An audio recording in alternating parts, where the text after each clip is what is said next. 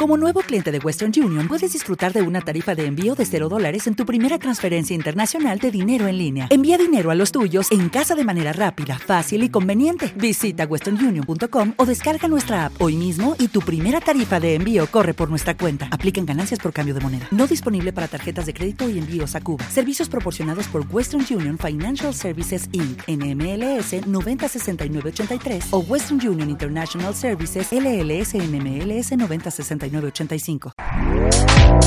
Este podcast forma parte de Evox Originals. Disfruta de este avance.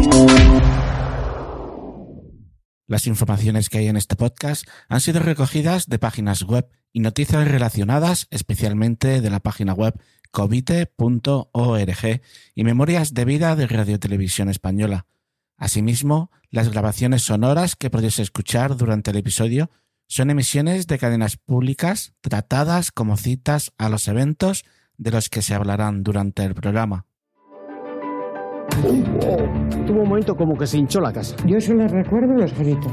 Panorama dantesco. Sangrando por todos los sitios. Dios, que había aparecido ahí en pedazos. A recoger trozos de mi padre. Se acabó de repente la infancia, como quien dice. Ikusi gendun, atentatua ez ala pertsona baten kontra, ideologia baten kontra zala.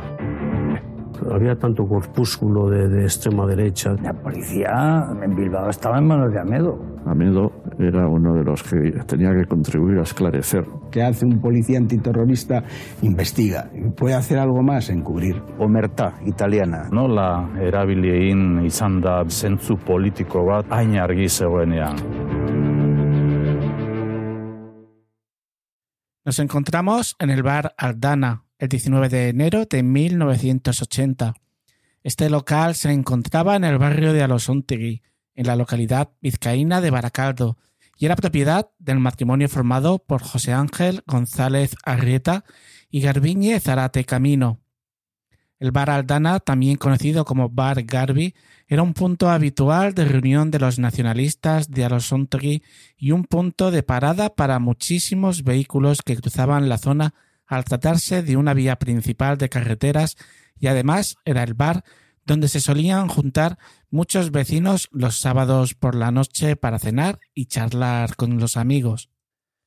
Este sábado por la noche, mientras Garbiñe atendía la barra del bar, su marido, junto con una hija, su novio y un grupo de amigos, se habían trasladado a un restaurante de la localidad para celebrar con una cena el éxito de la organización de la cabalgata de Reyes en el pueblo.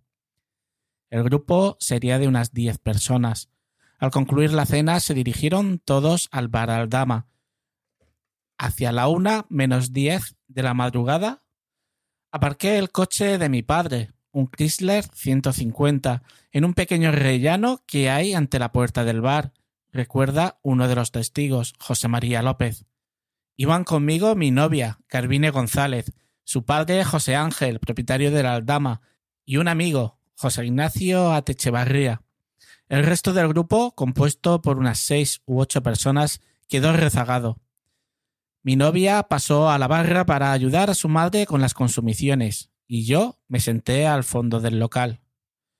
Diez minutos más tarde escuché una tremenda explosión que me tiró al suelo al tiempo que se fue la luz y sentí que el techo se me venía encima.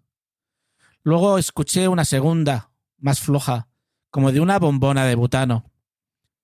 Unos segundos antes de que sucediera lo que nos contaba este testigo, cuando ya quedaba poco para la una de la madrugada del 20 de enero, Liborio Arana Gómez, de 54 años, casado con seis hijos, propietario de una vaquería y amigo de los propietarios, llegó a la entrada del bar y allí, junto a la puerta, vio una caja que alguien había dejado.